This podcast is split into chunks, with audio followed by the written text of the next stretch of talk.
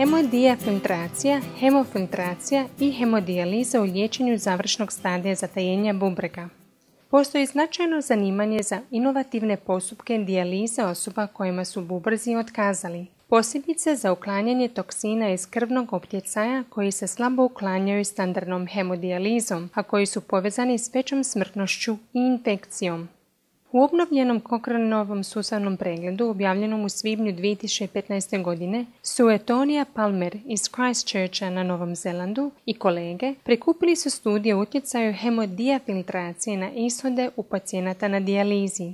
Ona nam je u ovom glasovnom zapisu ispričala što su pronašli. Andrija Babić iz Zavoda za hitnu medicinu Splitsko-Dalmatinske županije i član Hrvatskog kokrena prevoje razgovor i govorit će nam o tome. Dijaliza je postupak koji se primjenjuje za liječenje osoba sa završnim stadijem zatajenja bubrega. Standardna hemodijaliza uklanja nakupljene metabolite difuzijom, ali postoji veliki prostor za njezino poboljšanje. Bolesnici na dijalizi imaju izrazito smanjenu kvalitetu života, umor, poremećaj spavanja, gubitak apetita i bol, te u prosjeku 10 do 20% bolesnika na dijalizi umire svake godine. Novi konvektivni oblici hemodijalize, kao što je hemodijafiltracija, danas se široko rabe u nekim dijelovima svijeta. Te konvektivne terapije koriste pozitivan tlak preko membrane za dijalizu, što dovodi do učinkovitijeg uklanjanja većih otopljenih tvari. Nekontrolirane studije su otkrile da je hemodijafiltracija povezana s duljim preživljavanjem, a uklanjanje molekula srednje i veće veličine povezano je s nižim rizikom od infekcije i smrti povezane s kardiovaskularnim sustavom. Prethodni Kohren sustavni pregled o hemodijafiltraciji iz 2006. godine sa uključenih 17 kliničkih istraživanja te 600 pacijenata nije bio uvjerljiv. Od tada je objavljeno više kliničkih istraživanja o konvektivnoj dijalizi koja su uključila više od 3000 dodatnih pacijenata, ali njihovi rezultati su nedosljedni.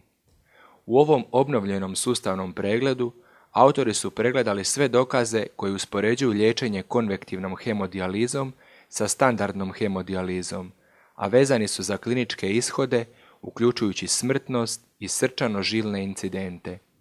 Uključili su podatke oko 4000 bolesnika s krajnim stadijem zatajenja bubrega iz 40 istraživanja. Oni su uglavnom uspoređivali hemodijafiltraciju sa standardnom dijalizom i procjenjivali liječenje koje je trajalo u prosjeku 12 mjeseci.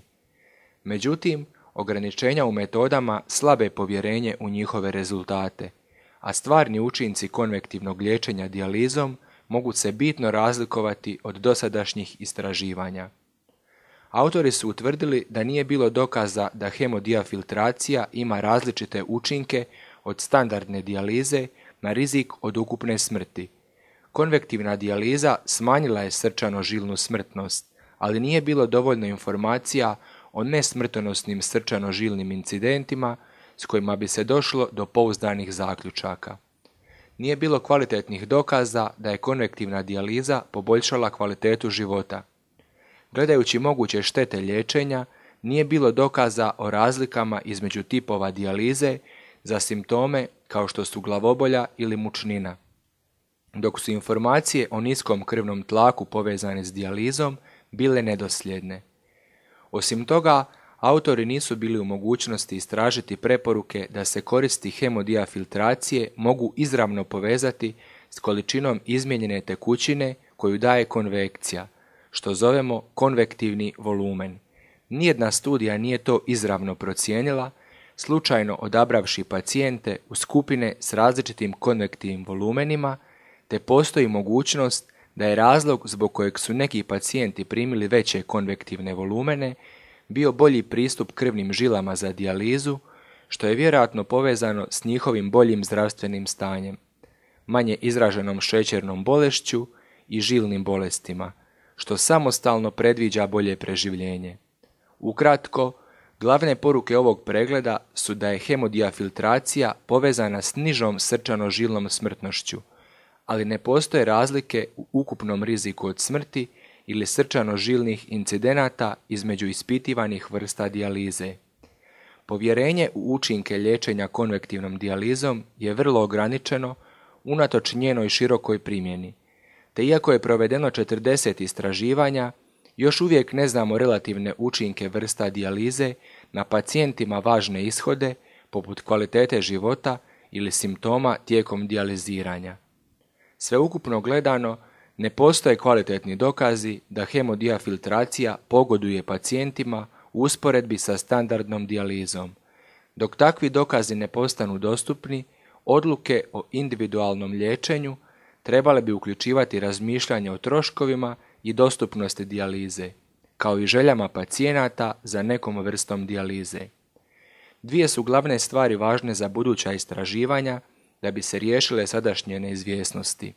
Potrebna su istraživanja koja raspoređuju pacijente u skupine s različitim konektivnim volumenima te koja mjere dugoročne ishode liječenja koji su najvažniji za pacijente i zdravstvene sustave. Izbor tih ishoda mogao bi se temeljiti na nedavnim upitnicima određivanja prioriteta među pacijentima na dijalizi. Nadalje, potrebna su dodatna pragmatična istraživanja usmjerena na upravljanje simptomima i srčano-žilnim incidentima, da bi se bolje informiralo pacijente o uporabi konvektivne dijalize, jer još uvijek nemamo visoko pouzdane dokaze da hemodiafiltracija poboljšava dugoročne ishode pacijenata. Ako želite saznati više o završenim istraživanjima i pratiti buduće obnove ovog sustavnog pregleda kad se nove studije završe, posjetite cochranelibrary.com i u tražnicu upišite hemodiafiltracija i bolest pubrega.